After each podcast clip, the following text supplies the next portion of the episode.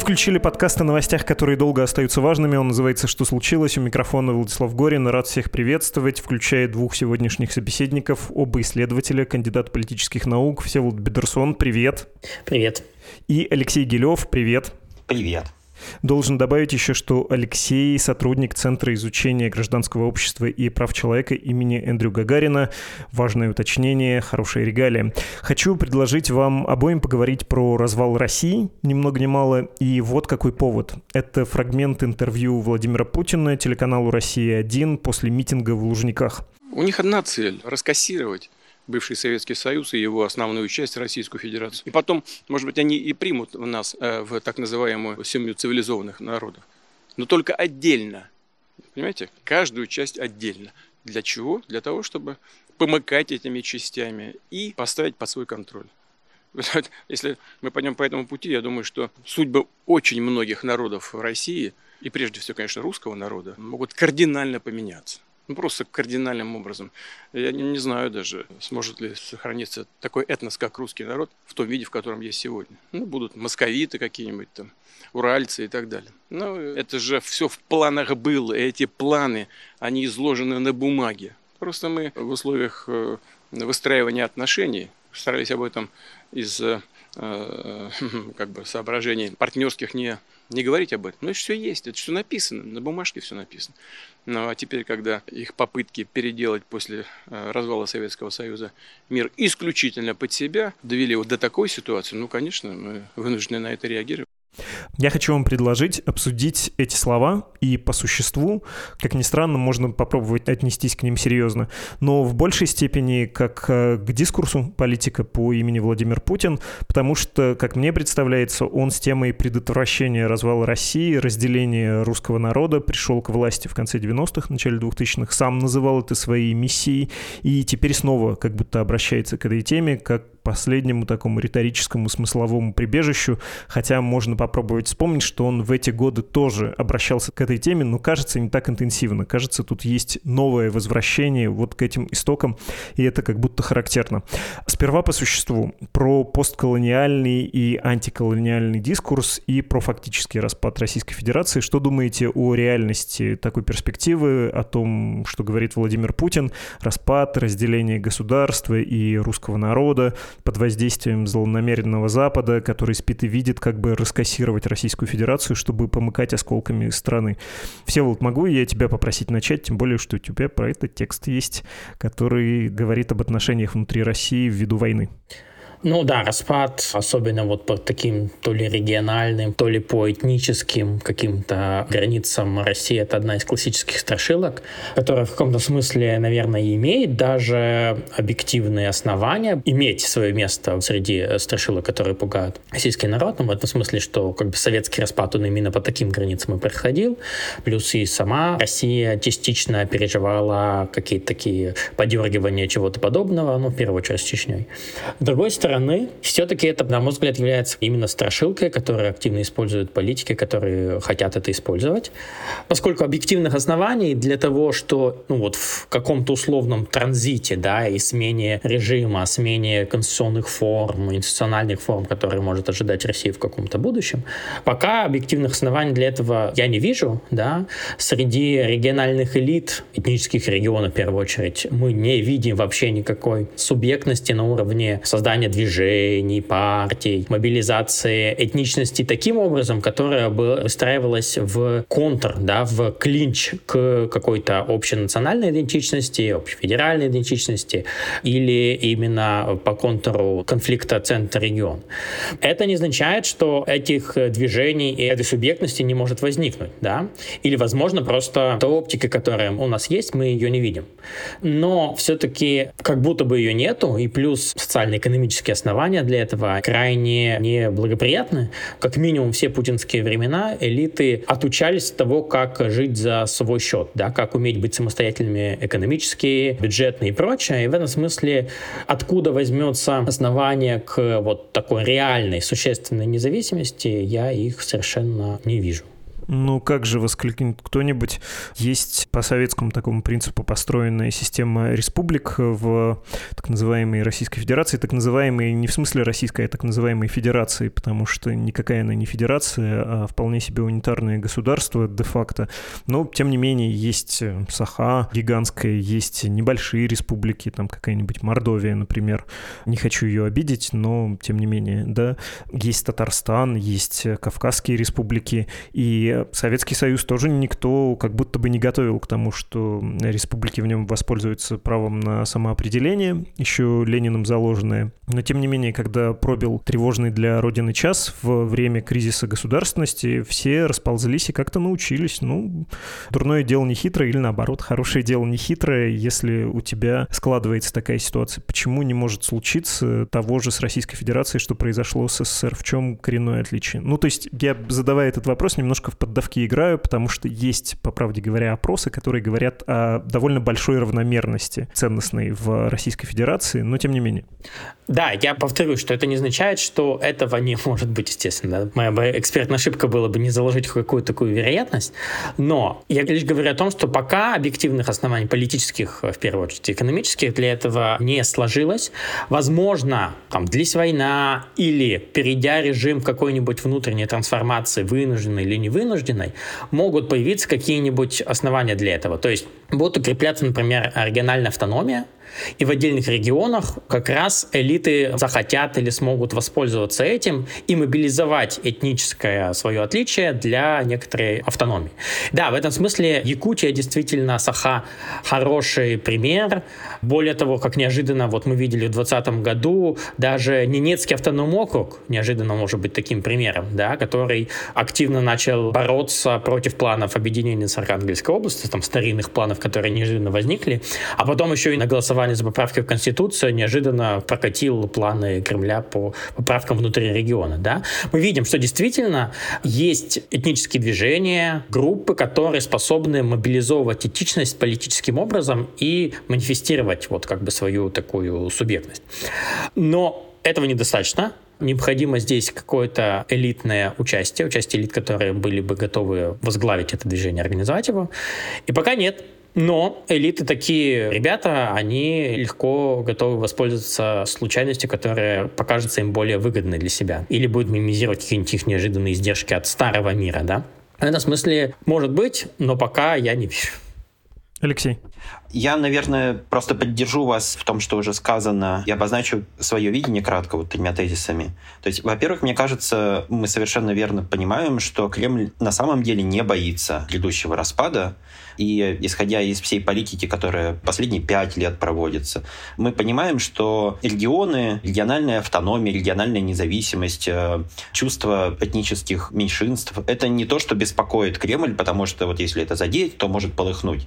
Мы понимаем, что Кремль, в принципе, обижает как бы и просто регионы сами по себе, как Хабаровск, например, да, Хабаровский край, и, в принципе, не очень беспокоится о том, что этнические меньшинства обидятся на законы о языке, на вот такую несправедливую, ну или, может быть, диспропорциональную, скажем так, мобилизацию и так далее. То есть можно продолжать эту линию. Очевидно, что если бы Кремль беспокоился, политика была бы более осторожной в этом отношении. Соответственно, я думаю, вы совершенно верно указали на то, что Путин просто пытается апеллировать к своему традиционному такому запомнившемуся нам образу человека, который спас Россию от какого-то грядущего развала в 2000 году. Ну, понятно, что как бы в первую очередь это история про войну в Чечне, но и какая-то такая память про то, что вот когда-то были такие губернаторы, которых Путин приструнил. Я думаю, что в первую очередь нужно воспринимать это высказывание именно в том ключе. Понятно, что оно стилистически как бы так сделано для того, чтобы понравиться какому-то вот э, воображаемому путинскому собеседнику-избирателю в такой манере, уже привычной для Путина, таких как бы потенциально мемоемких, видимо, с его точки зрения слов, каких-то очень необычных, да, вот всех этих московитов, непонятно откуда взявшихся, да, или там вот это вот раскассировать, тоже очевидно рассчитано на то, чтобы это как-то стало мемом, или как он это осознает. Вот. В общем, это инструментально И если основания предполагать, что не на повестке дня стоят такие этнические угрозы и сепаратизм, я думаю, что да, конечно же, мы понимаем, что основания верить в устойчивость России есть. И здесь мы можем провести, собственно, сравнение с периодом распада Советского Союза. Да, как бы вроде похожие республики, да, похоже, ничего не предвещает, но тогда распалось.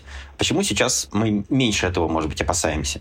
Ну, во-первых, мне кажется, мы должны понимать, что когда Советский Союз распадался, было несколько очень важных, специфических для того момента факторов факторов. Во-первых, гласность, которую запустил Горбачев, вскрыла противоречия, которые до этого вообще не были никак проговорены на широкой публике. И, соответственно, эти противоречия в тот момент очень сильно срезонировали с этнической идентичностью многих людей. Я имею в виду, что, во-первых, многие люди вспомнили, что их народ репрессировали. Репрессировали за то, что они просто были представителями этого народа. Вообще, это обязательно усиливает этническую идентичность. То есть мы знаем, что если людей э, репрессируют за какую-то характеристику, люди естественным образом придерживаются больше этой характеристики, чувствуют больше свою этническую идентичность в данном случае этническая идентичность в данном случае очевидным образом как бы усилилась. Люди вспомнили про репрессии даже вот в тех республиках, которые до этого были спокойны, то есть даже вот в Беларуси появился Белорусский народный фронт. Вы, наверное, знаете все историю про то, что основным триггером послужило обнаружение захоронений репрессированных людей. Можно дальше продолжать, потому что гласность скрыла не только репрессии, да, можно дальше продолжать и увидеть, например, что движения в наибольшей степени направленные на отделение от Советского Союза возникли там, где справедливость вхождения республик в Советский Союз находилась под большим вопросом. Это вот э, республики, которые в 89 году осознали, что их когда-то присоединили по пакту Молотова-Риббентропа. Легитимность этого шага, конечно же, была очень сомнительной, и, естественно, даже вот в Молдове, которая в тот момент, может быть, и не мечтала присоединиться конкретно конкретной Румынии, которой тогда руководил Чаушеску, возник большой спрос на то, чтобы отделяться, ну или, по крайней мере, просто почувствовать себя другими. Мне кажется, эти контекстные факторы имеют большое значение, потому что сейчас мы таких контекстных факторов не видим. Ни гласности, ни остро переживаемых травм. То есть сейчас как бы прошло 40 лет с 80-х, а тогда как бы прошло 40 лет с 40-х. Да? То есть все равно тут как бы есть некоторые отличия. Это не значит, что таких факторов не может возникнуть вообще, но пока мы о таких возможных обстоятельствах, которые стимулируют спрос в обществе на этнических предпринимателей, мы таких факторов не видим. Я хотел еще от себя добавить, когда Владимир Путин говорит про раскассирование Российской Федерации, что это то же самое, что произошло с Советским Союзом, почему-то забывается, что Российская Федерация не равна Советскому Союзу, и вообще-то, говоря о сепаратистском движении в Советском Союзе, надо вспоминать, что РСФСР во главе с Борисом Николаевичем Ельциным была, собственно, субъектом этого процесса дезинтеграционного и, может быть, даже главную роль сыграла. Потому что, когда случился кризис политический, государственный, любой формационный, да, как сказали бы марксисты, Российская Федерация тоже была той шлюпкой, которая отъехала. Это просто самый большой кусок этой империи, но противостояние союзному центру, оно было, в общем, пафосом этого демократического движения, лидером которого стал Борис Николаевич.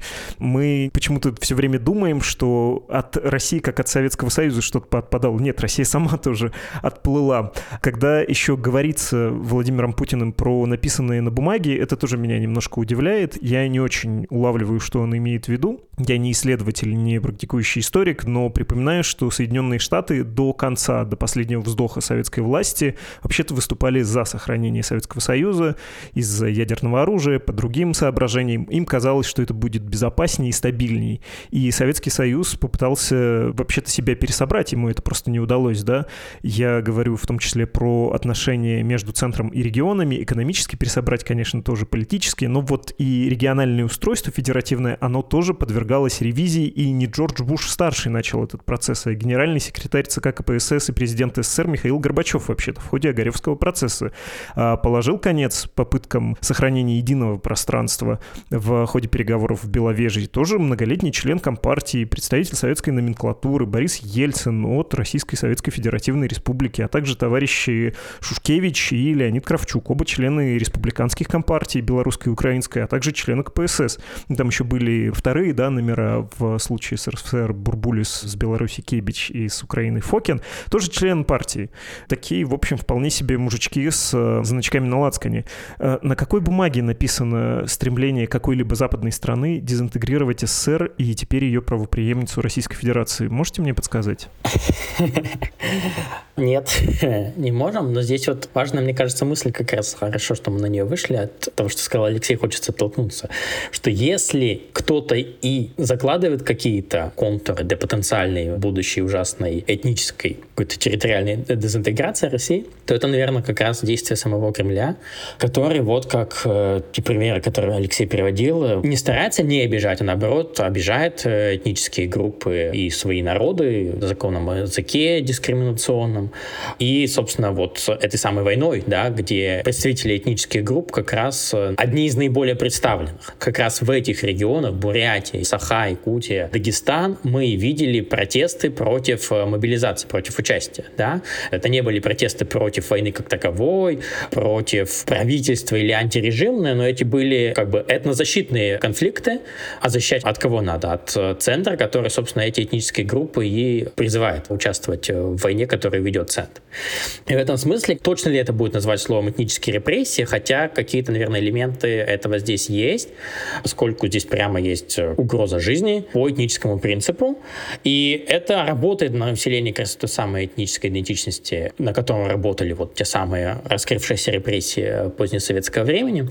И как раз это потенциально то, что делает этнический фактор новым аргументом или новым ресурсом для региональных территориальных элит, которым они могут потенциально захотеть воспользоваться. Опять же, не повторять, что они воспользуются. Возможно, центр этот ресурс как-то кооптирует, что он успешно делал предыдущие годы. Возможно, он его, наоборот, как бы дезавуирует, он будет неработоспособным.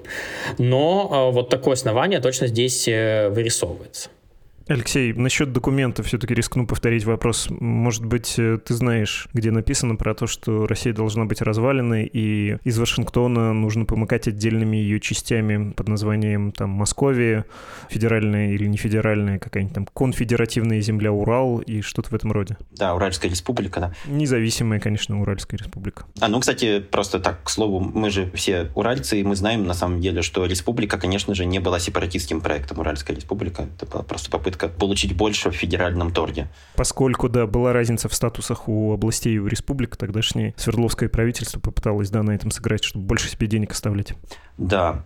Я снова начну отвечать слоями. Во-первых, мне кажется, мы должны осознавать, что вот в этой беседе Путина с каким-то воображаемым избирателем, у Путина в голове такой человек э, с некоторым набором националистических предрассудков, с такой ксенофобченкой, такой вот, не знаю, как это назвать, ну, с таким легким чувством превосходства русского большинства. И мне кажется, что страхи какие-то, которые Путин э, пытается здесь как бы мобилизовать, да, это вот именно страхи людей, которые считают, что вот как вот можно так развалить страну на разные части. Ну, то есть, другими словами, мне кажется, что здесь есть и некоторая угроза, про которую мы вот так вот с разных сторон заходим, да, потому что когда Путин такие настроения пытается кооптировать, да, как бы использовать свою силу, понятно, что в качестве побочного эффекта происходит обида тех, кто в меньшинстве, в этническом меньшинстве, имею да. Пока эти люди находят в себе силы это игнорировать, да, многие из этнических меньшинств находят себе силы это игнорировать, но, возможно, когда-то это в итоге сыграет против. Это один момент. Второй момент — мне кажется, что вот эти вот э, заявления про то, что на бумаге написано, это каким-то эхом долетевшие истории про то, что вот есть там съезды разных движений я, честно говоря, забыл точно, как назывался этот съезд. Да, люди собирались в Брюсселе на большой семинар, назовем это так, под э, довольно респектабельной крышей, но все-таки это были активисты из э, числа иммигрантов, и там были очень смелые заявления о том, как надо Российскую Федерацию разделить. Я бы сказал, без э, глубокого представления о том, что представляет собой Российская Федерация, несколько вульгарно и формально там предлагалось проводить деколонизацию. Ну, то есть, так или иначе, понятно, что там есть как бы более укорененное движение, да, но по большей части скорее это следует рассматривать как манифестирование такого wishful thinking, что когда-нибудь Россия распадется и вся демократизируется таким образом со стороны вот как бы этой части оппозиции. Ну, соответственно, понятно, что если каким-то краем уха слышать, что что-то такое происходит, то вот можно поверить, что действительно есть какие-то группы, которые там хотят как-то расчленить Россию на куски.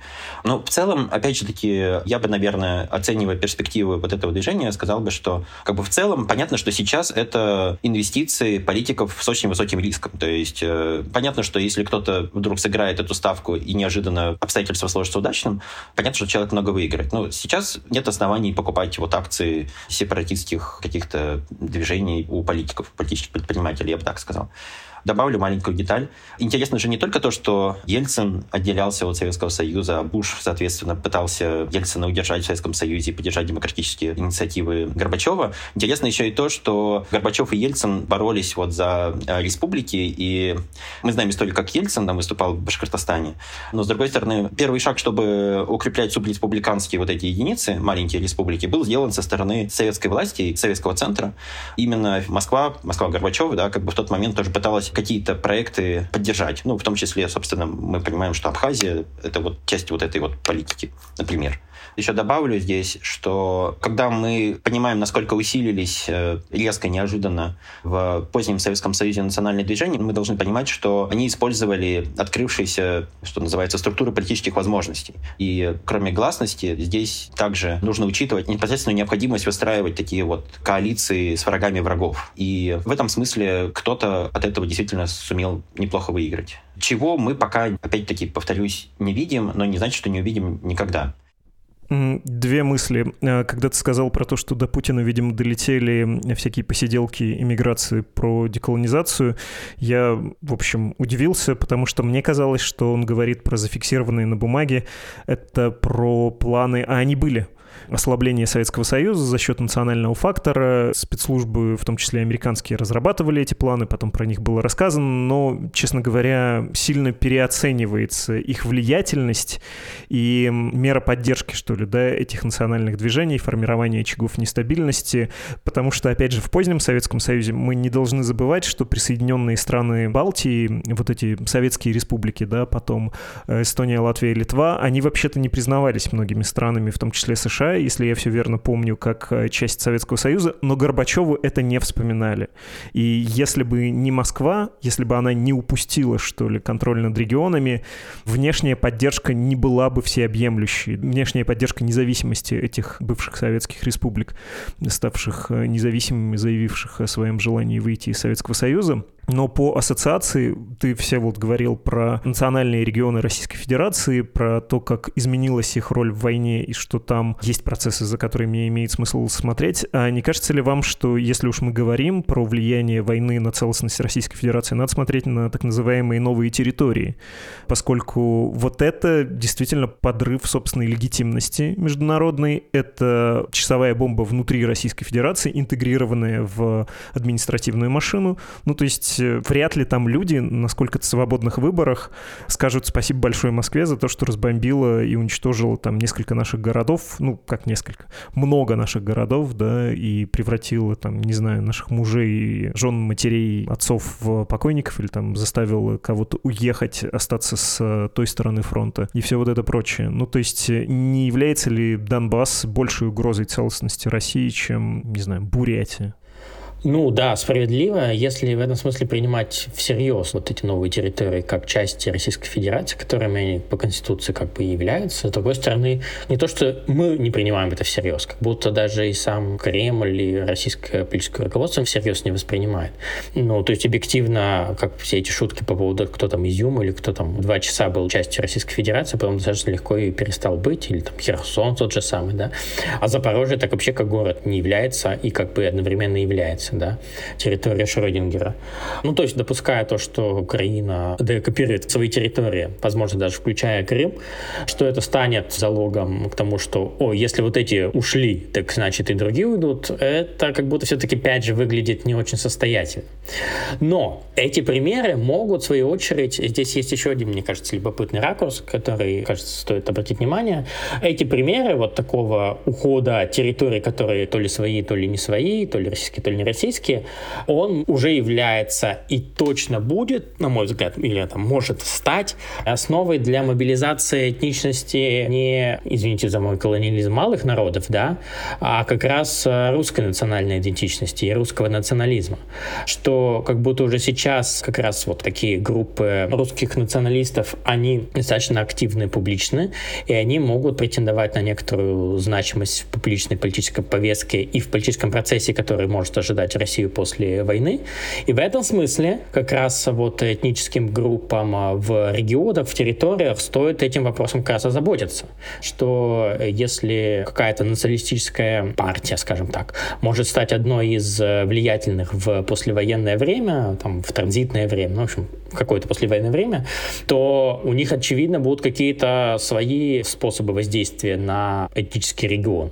Речь вряд ли про что-то совсем страшное, концлагеря, уничтожение прямое, но лишение автономии, какие-то дискриминационные практики, которые вполне можно от них с их стороны ожидать.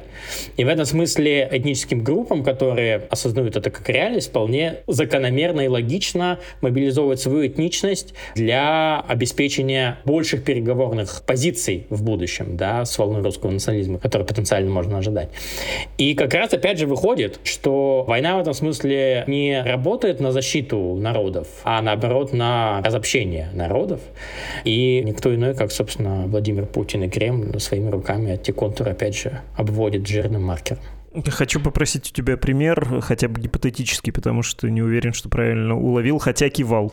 Ну, собственно, потенциально там, где мы это сейчас уже видим, опять же, та же самая Саха-Якутия, Бурятия, Дагестан, Тува в каком-то смысле. Ну, то есть то, что показывают исследования, там, где есть некоторая этническая поляризация и где есть более такая устойчивая национальная идентичность или компактное проживание этнических групп, там это наблюдается. Даже в Туве, которая бедная и несчастная, и то.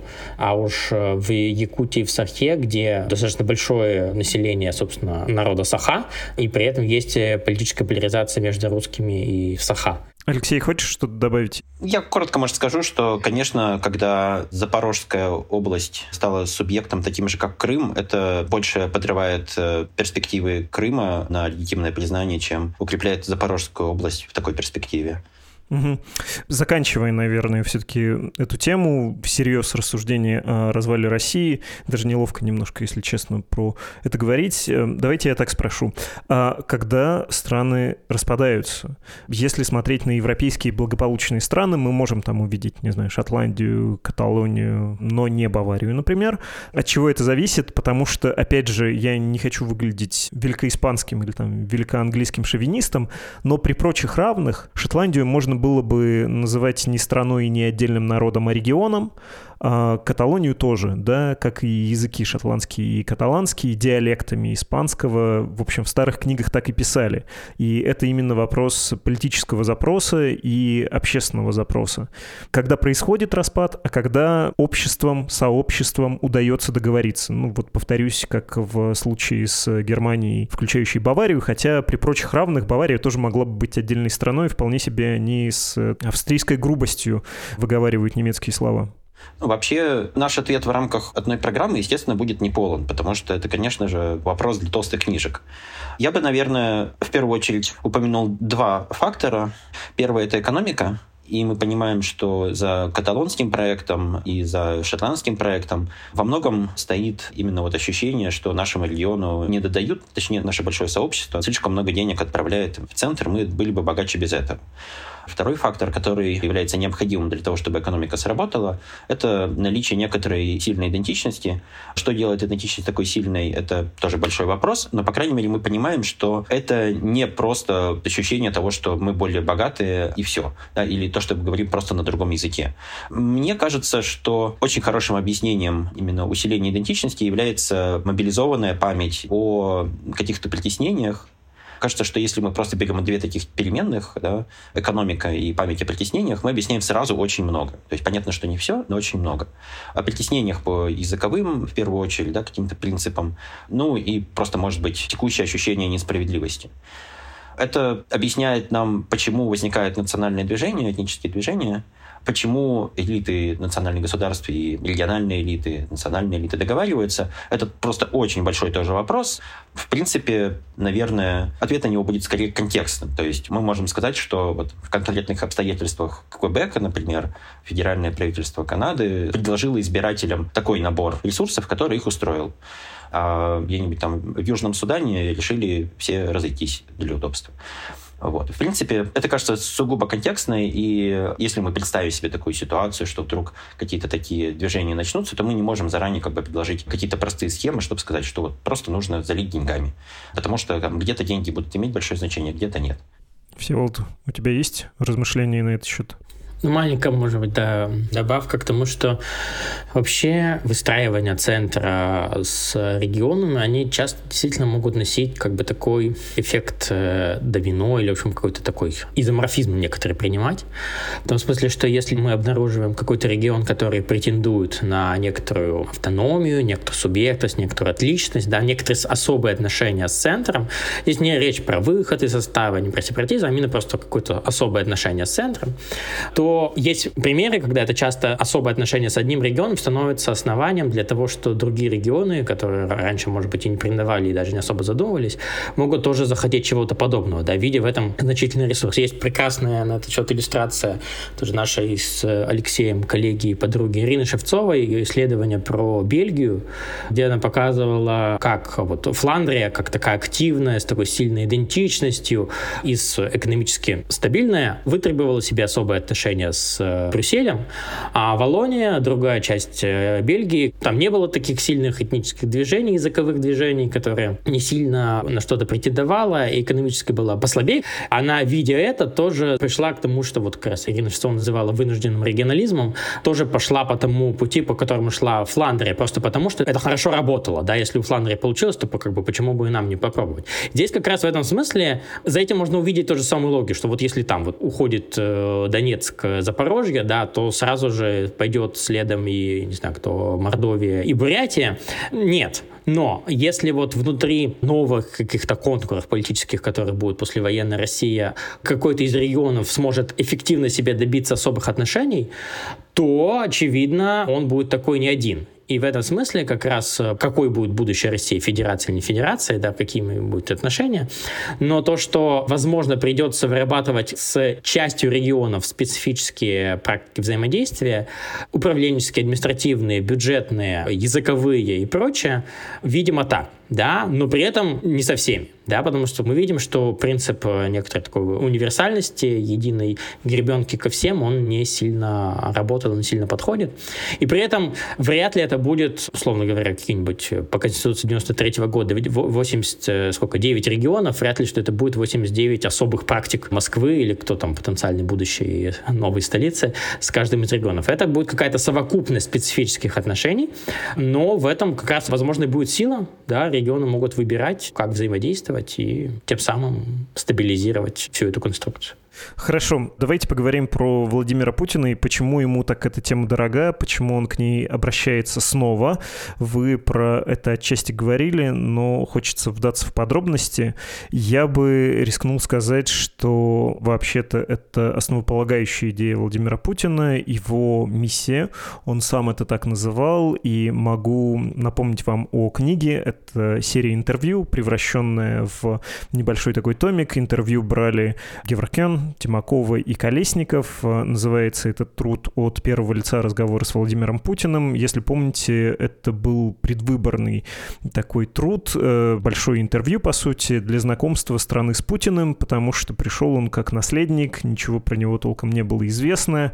И также, если помните, вы, конечно, помните, тогда же была Вторая Чеченская, и вот на этом решительном подавлении сепаратизма на фоне реванша за проигранную Первую Чеченскую Путин и въехал во власть власть, э, он в своем большом книжном этом интервью подавал вторую чеченскую как, э, собственно, реализацию своей миссии спасти Россию. У меня есть обширная цитата, я считаю важным ее привести. Уж извините мне этот каприз. Владимир Путин в книге от э, первого лица. Понятно было, что бить надо там, в Чечне, по базам. Ведь, честно говоря, все, что делалось в последние годы, особенно в сфере сохранения государства, это, как бы помягче сказать, чтобы никого не обидеть, это любительство. Поверьте мне, еще в 1990-1991 годах я точно знал, как это несамоуверенно звучит, что при том отношении к армии, которое сложилось в обществе, к спецслужбам, особенно после распада СССР, страна окажется уже очень скоро на грани развала. Теперь о Кавказе. Ведь по существу, что такое сегодняшняя ситуация на Северном Кавказе и в Чечне? Это продолжение развала СССР. Ясно же, что это когда-то надо останавливать. Да, какое-то время я надеялся, что с ростом экономики и развитием демократических институтов этот процесс будет заторможен, но жизнь и практика показали, что этого не происходит. Моя оценка ситуации в августе, имеется в виду август 1999 года, когда бандиты напали на Дагестан, если мы сейчас немедленно это не остановим, России как государства в ее сегодняшнем виде не будет. Тогда речь шла о том, чтобы остановить развал страны. Я исходил из того, что мне нужно будет это сделать ценой политической карьеры. Это минимальная цена, которую я готов был заплатить. Поэтому, когда Ельцин объявил меня преемником, и все сочли, что для меня это начало конца, я был совершенно спокоен. Ну и черт с ним. Я посчитал, несколько месяцев у меня есть, чтобы консолидировать вооруженные силы МВД и ФСБ, чтобы найти поддержку в обществе. Хватит ли времени? Вот только об этом я и думал. Он имеет в виду, что, дескать, вторая чеченская — это непопулярная мера, карьера могла моя закончиться, но вот я видел, тут нет в этой цитате, но где-то он там в книге говорит, я помню, что я себе так и представлял. Сначала Чечня, а потом вверх по Волге это пойдет расползаться, и Россия треснет по швам, да, точнее, по Великой реке. А времени, как видите, Владимиру Путину хватило, не несколько месяцев ему выдала история. Насколько часто потом звучал этот мотив сохранения России от развала, потому что я помню в начале 2000-х, но замерив Чечню, в общем-то, кажется, эта тема ушла. Он ее не эксплуатировал до последнего времени, или я ошибаюсь? Я бы сказал, что вообще это выдает э, Владимир Путин большого русского националиста, больше даже степени, чем имперца, да, в которой, ну, как бы реально боится инаковых этнических групп, которым он сам не принадлежит, с которыми, возможно, он как-то мало взаимодействовал. То есть, если по этническому принципу кто-то начинает что-то требовать, то это означает, что все остальные тоже этого начнут требовать.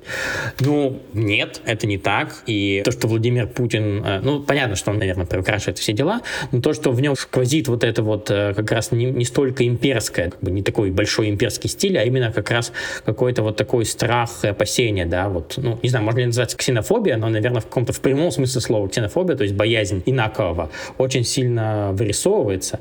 И, наверное, в этом и есть э, какие-то корни, в том числе и текущего российско-украинского противостояния, когда задача как раз является избавиться от инаковости в украинцах и сделать их частью какого-то более привычного единого этнического тела, извините за эту странную физиологическую метафору не уловил мысль насчет э, боязни инаковости, потому что Владимир Путин скорее говорил о том, что ну, нельзя же так отпасть от России по доброй воле. Это уже тогда у него звучало, это же какая-то внешняя сила действует. И я вот э, отыскал в книге эту цитату про разрастание, почему надо было в Чечне жестко ответить. Ведь началась же агрессия, они накопили там силы и напали на сопредельную территорию. Для чего? Для того, чтобы защитить независимость Чечни? Конечно, нет. Для того, чтобы отторгнуть дополнительные дополнительные территории. Вот захлестнуло бы Дагестан, и все, Кавказ отошел бы весь. Это же понятно. Дагестан, Ингушетия, а потом вверх по Волге, Башкортостан, Татарстан. Это же направление вглубь страны. Ну, я тут вижу, очевидно, инспирированный мировым терроризмом или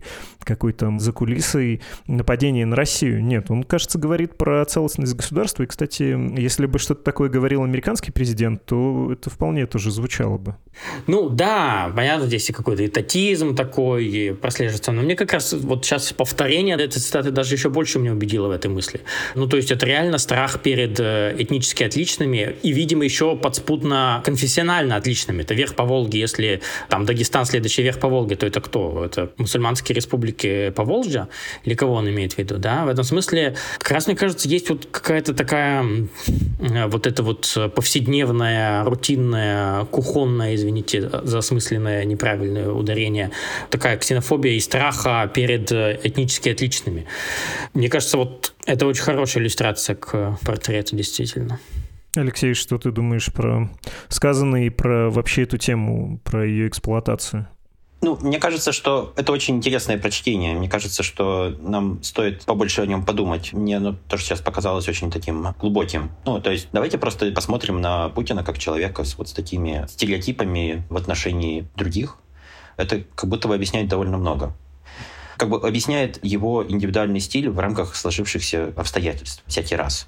Я здесь хочу начать, наверное, с обстоятельств. И давайте поймем, конечно же, что любой президент, который пришел бы после Ельцина, должен был бы выполнять ту миссию, которую взял на себя Путин. То есть это более-менее было очевидно всем элитам в тот момент, и как бы Путину просто в каком-то смысле это доверили.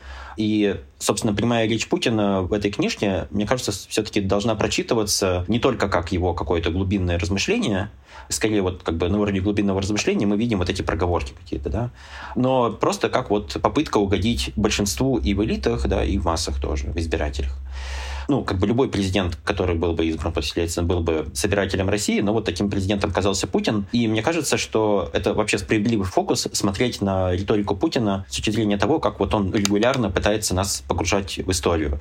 Я здесь сошлюсь, может быть, на книжку «Красное зеркало» Гульнас Шарафудиновой. Там один из э, сюжетов, то, что Путин как бы создает через свою пропаганду, да, вот это вот э, представление о какой-то такой длительной истории, где важную роль занимает преемственность к Советскому Союзу, такая очень гибкая, и важную роль другого периода, периода, от которого Путин спас, вот занимают это лихие 90-е там, и распад Советского Союза. Соответственно, да, как бы Путин просто вот сейчас, оказавшись э, бенефициаром вот этого периода рецентрализации, то есть как бы оказавшись наконец в тот момент, он, естественно, это будет э, эксплуатировать. Примерно так же, как э, мы осознаем, что популярность Путина во многом связана э, с тем, что он оказался на коне тогда, когда в Россию появились нефтедоллары. Он с этим ассоциируется, так, как Брежнев, например, какой-нибудь тоже, да, вот именно с таким ростом благополучия.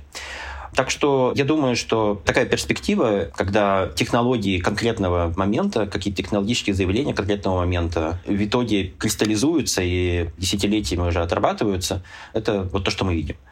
Я попытался вспомнить, как часто Путин прибегал к такой риторике. Честно говоря, вот так без специального ресерча я не могу сказать, чтобы часто. Но очевидно, что в знаковой для поворота российской политики бесланской речи этот сюжет был. То есть там тоже есть вот этот мемоемкий конструкт э, оторвать кусок пожирнее. То есть случилась большая трагедия, у России пытались оторвать кусок пожирнее. Я так несколько огрубляю, но вот так интерпретирую эту историю, и мы знаем, что ответом на это стала отмена губернаторских выборов, что явилось просто краеугольным камнем последующего электорального авторитаризма. Я, может быть, вброшу сюда чуточку затерявшийся в общем нашем обсуждении, не привязанный к текущему обсуждению тезис, но мне кажется, он важный. Вот когда мы говорим про отношения с регионами и вот какие-то конкретные исторические эпизоды отношений с регионами, мы должны понимать, что имеет значение, конечно же, все-таки политический режим. Мы его сегодня часто выводили за скобки, но между тем, просто чисто теоретически, регионы и их возможности вот в этом торге с центром, республики этнические в том числе, имеют разный набор ресурсов в зависимости от того, демократия или авторитаризм. В одном случае мы понимаем, что вот если это авторитаризм, и эти республики просто обеспечивают все время с помощью фальсификации, манипуляций голоса, вот этот ресурс является важным. Да? Как бы если оказывается, что это демократия, то тогда включаются какие-то другие факторы. В частности, скорее мы понимаем, что положение в местных республиках, высокое неравенство, которое может провоцировать, собственно, как плохое голосование для федерального центра, так и просто отток людей из этих республик, что будет создавать давление на другие регионы. Да? Вот это может иметь большое значение. Да? Просто само экономическое положение может иметь большое значение. И таким образом, в зависимости от того, какой будет режим, мы можем уже видеть раскладку для вот этого торга, который, несомненно, будет происходить так или иначе, да, как бы при любом режиме. Я подумал над тем, что Всеволод сказал, и я понял, что на самом деле с аудиторией Владимира Путина случилось некоторое расхождение, такая дискоммуникация. Он, по большому счету, говоря про то, почему нужно сохранить страну и почему нужно остановить распад э, Советского Союза, в том числе в границах Российской Федерации, говорил о сохранении целостности такого пост-СССР, да, о сохранении державы. А мы, россияне, многие из нас слышали тогда, что он хочет наконец-то разобраться с ужасом войны, а война, в общем, пожирала и ресурсы, и разлагала, и вносила нестабильность, и вот это ощущение, когда ты хоть в Рязани, хоть в Волгодонске, хоть на Каширском шоссе в Москве можешь не проснуться или спуститься в метро и не выйти из него, это, безусловно, требовало какого-то разрешения. Чечня была грандиозным неврозом, и человек, который предложил пусть даже разрубить узел, не развязывать его, да, вот хоть что-то сделать, он не мог не пользоваться популярностью. Все хотели в Путине увидеть что-то свое. Все хотели увидеть некую перемену и решительность. И неважно, что он говорил. Он, оказывается, говорил про Советский Союз, а потом дополнил, да, что это была величайшая геополитическая катастрофа. А все думали, что он вообще-то за стабилизацию Российской Федерации. Оказалось, вот особенно в 22 году, что он главный фактор дестабилизации в стране и человек, который размывает, например, ее границы, да, или может э, нарушить внутренние устройства и в том числе обострить проблемы с регионами внутри. Да, Алексей посоветовал, я подумал, не знаю, как вам мое рассуждение. А можно я еще раз спрошу, почему Владимир Путин сейчас достал эту карту из рукава? Почему он сейчас, обращаясь к русскому народу, ну, видимо, в первую очередь к нему, вообще к россиянам, говорит о возможности развала страны? Почему он этим пугает? Тем более, что, ну, кажется, русский народ трудно напугать разделением. Он и так является разделенным народом после развала Советского Союза ввиду нескольких волн миграции и прочего и прочего. Но, кажется, этот сюжет, он излишне переоценен переоценен пропагандой. Не Жириновский с его обещанием защитить всех русских Советского Союза, а Жириновский пришел во власть именно с этим запросом, да, и многие годы эксплуатировал. Не какой-нибудь Лимонов, который говорил, что вот сейчас в Северном Казахстане установим про русскую государственность и пойдем завоевывать Россию. Не какие-нибудь стенания по поводу русских Балтий, которые и сами предпочитают любить родину с той стороны границы, из шенгенской зоны. Никогда это, кажется, не вызывало серьезного отклика в последние 20 лет. Почему сейчас Владимир Путин про это говорит? Ну, кто всерьез верит и боится, что Россия действительно распадется и будут какие-то московиты и уральцы, не кажется ли вам, что он опять говорит сам собой, но я вот все пытаюсь понять, чего он нам хочет сказать и на что он рассчитывает? Да, отличный вопрос, мне кажется. Есть ощущение, что тот политический режим, который сейчас именно в России обнаруживается, ну, то есть это персоналистская автократия, которая еще больше усилила свою персоналистическую составляющую, да, и чуть ослабила там, институциональные другие аспекты устойчивости этой автократии, то как будто бы когда-то действительно этот персональный автократ э, убедил себя, воспринял как значимое для себя, значит, сделал значимым в своей политике, там, в своем поведении. Какие-то вещи, вот то, что там борьба с э, бандитизмом 90-х, борьба с развалом России и экономическое процветание, да, он обозначил для себя как бы такие учредительные мифы себя как политика, да. И сейчас в условиях я не знаю, опять же, тут личные факторы возраста, закрытости, да, какой-то там депривации после ковидных ограничений и прочее, или это просто институциональные условия, что как бы структурные условия стали такими, что только на это он может опереться. Эти вещи, вот эти три мифа, где два из них главных, да, про борьбу с 90-м и борьбу с распадом и, соответственно, защитой целостности, выходят на первое место, да, что как будто чем больше он их проговаривает, тем больше он хочет убедить себя в своей собственной как раз легитимности, да. Наверное, вот в этом как раз обнаруживается ключевая вещь, что персональный автократ в автократии, который находится в турбулентности, чувствует свою нелегитимность, да, и к чему он может апеллировать? Он должен апеллировать к тем мифам, которые сделали его легитимным. А легитимным его сделали, в первую очередь, в своих глазах, то, что он спас от ужасов 90-х, и то, что он спас от ужасов распада. Да, вот и сейчас снова хочется к ним апеллировать. Вот, наверное, вот как-то так, да, то есть э, Владимир Путин, как э, авторитарный лидер персоналистской автократии, чувствует свою неустойчивость или потенциальную неустойчивость и пытается опереться на то, что когда-то сделало его, кем он является. Я просто пытаюсь уловить э, этот миф. Ну, то есть э, меня не будет, и русский народ некому будет защитить, страну раскассируют, или все-таки хары придуриваться, все мы советские люди, давайте соберемся обратно, нет никаких русских, и я лакец, осетин и прочее. Я вот что-то не пойму, в чем национальный миф э, заключается? Он меня и других сограждан, которые по-русски говорят, защищает, как культурную, национальную, этническую общность, или все-таки он мне предлагает предлагает универсальный проект. Я запутался, когда я смотрю на него. То для него украинский народ не враг, и никто не собирается присоединять Украину, то это исконно наши земли. Ну, то есть я в полном замешательстве, если честно. А если есть замешательство, это не действует на эмоции. Вот э, замочим террористов в сортире очень, очень ложится на душу, особенно если ты видишь по новостям всякую жуть, и рязанский сахар есть не можешь. А когда тебе вот такое втюхивают, ты в некоторой растерянности. Я, может быть, постараюсь тоже это интерпретировать. Мне кажется, во-первых, вот у меня лично просто недавно было несколько бесед на тему того, есть ли вот в России какая-то идеология, ну, точнее, можем ли мы называть то, что есть в России идеологией. А, мне кажется, а, наша сегодняшняя беседа подталкивает нас к тому, чтобы все-таки не называть это идеологией, а скорее называть это набором каких-то пропагандистских клише. Ну, в частности, понятно, что идеологии есть много определений, но когда мы смотрим на идеологию как на доктрину, как минимум мы можем из нее вывести непротиворечивое объяснение. И несколько отдаляясь от моего главного ответа, понятно, что у нас есть как минимум два главных объяснения, почему в России такие выборы, как бы одно объяснение, потому что иначе выберут не Путина, а другое объяснение, потому что все равно иначе выберут Путина. Да, то есть мы понимаем, что либо нельзя давать людям а, свободный выбор, либо у людей все равно будет такой свободный выбор. И это очень важное противоречие с учетом того, что вообще мы имеем дело вот с э, ключевым институтом электорального авторитаризма и его обоснованием, да, как бы несвободных выборов. В этом смысле мне кажется, что примерно те же самые противоречия мы естественным образом наблюдаем по всем основным пунктам. Соответственно, поскольку в России персоналистский авторитаризм, мы понимаем, что, в принципе, как бы индивидуальность человека имеет очень большое значение, ну и вот э, просто Путин, кажется, чувствует свою какую-то особую миссию в истории, и его иногда, ну, можем, наверное, сказать, несет. Да? То есть в данном случае мне кажется, что нужно воспринимать это не как какой-то глубоко продуманный жест, но даже если он был продуман, да, как бы все равно это вот такая немножко импровизация. И Путин регулярно позволяет себе такие импровизации. Во всех этих импровизациях, мне кажется, мы сегодня нащупали, сквозит какой-то воображаемый собеседник, который может быть похож на Путина, может быть немножко отличается. Я себе воображаю, может быть, какого-нибудь такого дедушку, который вот жалеет о распаде Советского Союза, не верит бизнесменам, и при этом это, видимо, какой-то очень русский дедушка. В общем, так или иначе, да, есть вот этот какой-то воображаемый собеседник, и Путин с ним регулярно разговаривает. Иногда это находит поддержку, иногда нет.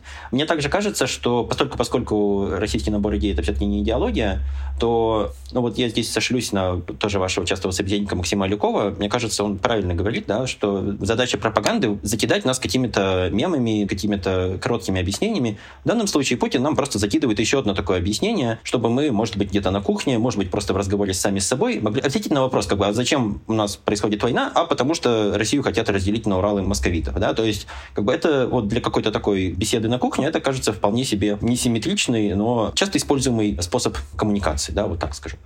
Мне кажется, что с этой точки зрения изначально попытка более-менее понятна. Да? Путин хочет вот просто еще раз оправдать себя, оправдать свой текущий проект, конкретно войну в том числе, и вот оправдывает это таким, может быть, каким-то несимметричным способом. Ну, то есть, эм, я не знаю, с одной стороны, мне кажется, что все вот правильно говорит, что это действительно оправдание, с другой стороны, для меня не очевидно, насколько Путин не уверен в себе, что он вот так оправдывается. Может быть, это такое очень снисходительное оправдание э, спокойного человека. Непонятно. Эм, не скажу, что не веселит меня этот вывод, эм, потому что через час глубокомысленных рассуждений мы пришли к тому, что это все разговор на уровне «А «Зачем вы начали войну? А вы вообще разбогатели на рабстве?» Или что он там еще предъявляет странам Запада, пытаясь их упрекнуть в ответ. Спасибо вам гигантское за этот разговор и даже за этот вывод. Э, он кажется весьма убедительным, хоть и не знаю, стоило ли говорить час. Да, спасибо большое. Мне кажется, интересно получилось. Ну, да, по крайней мере, я с большим удовольствием поговорил. Спасибо вам.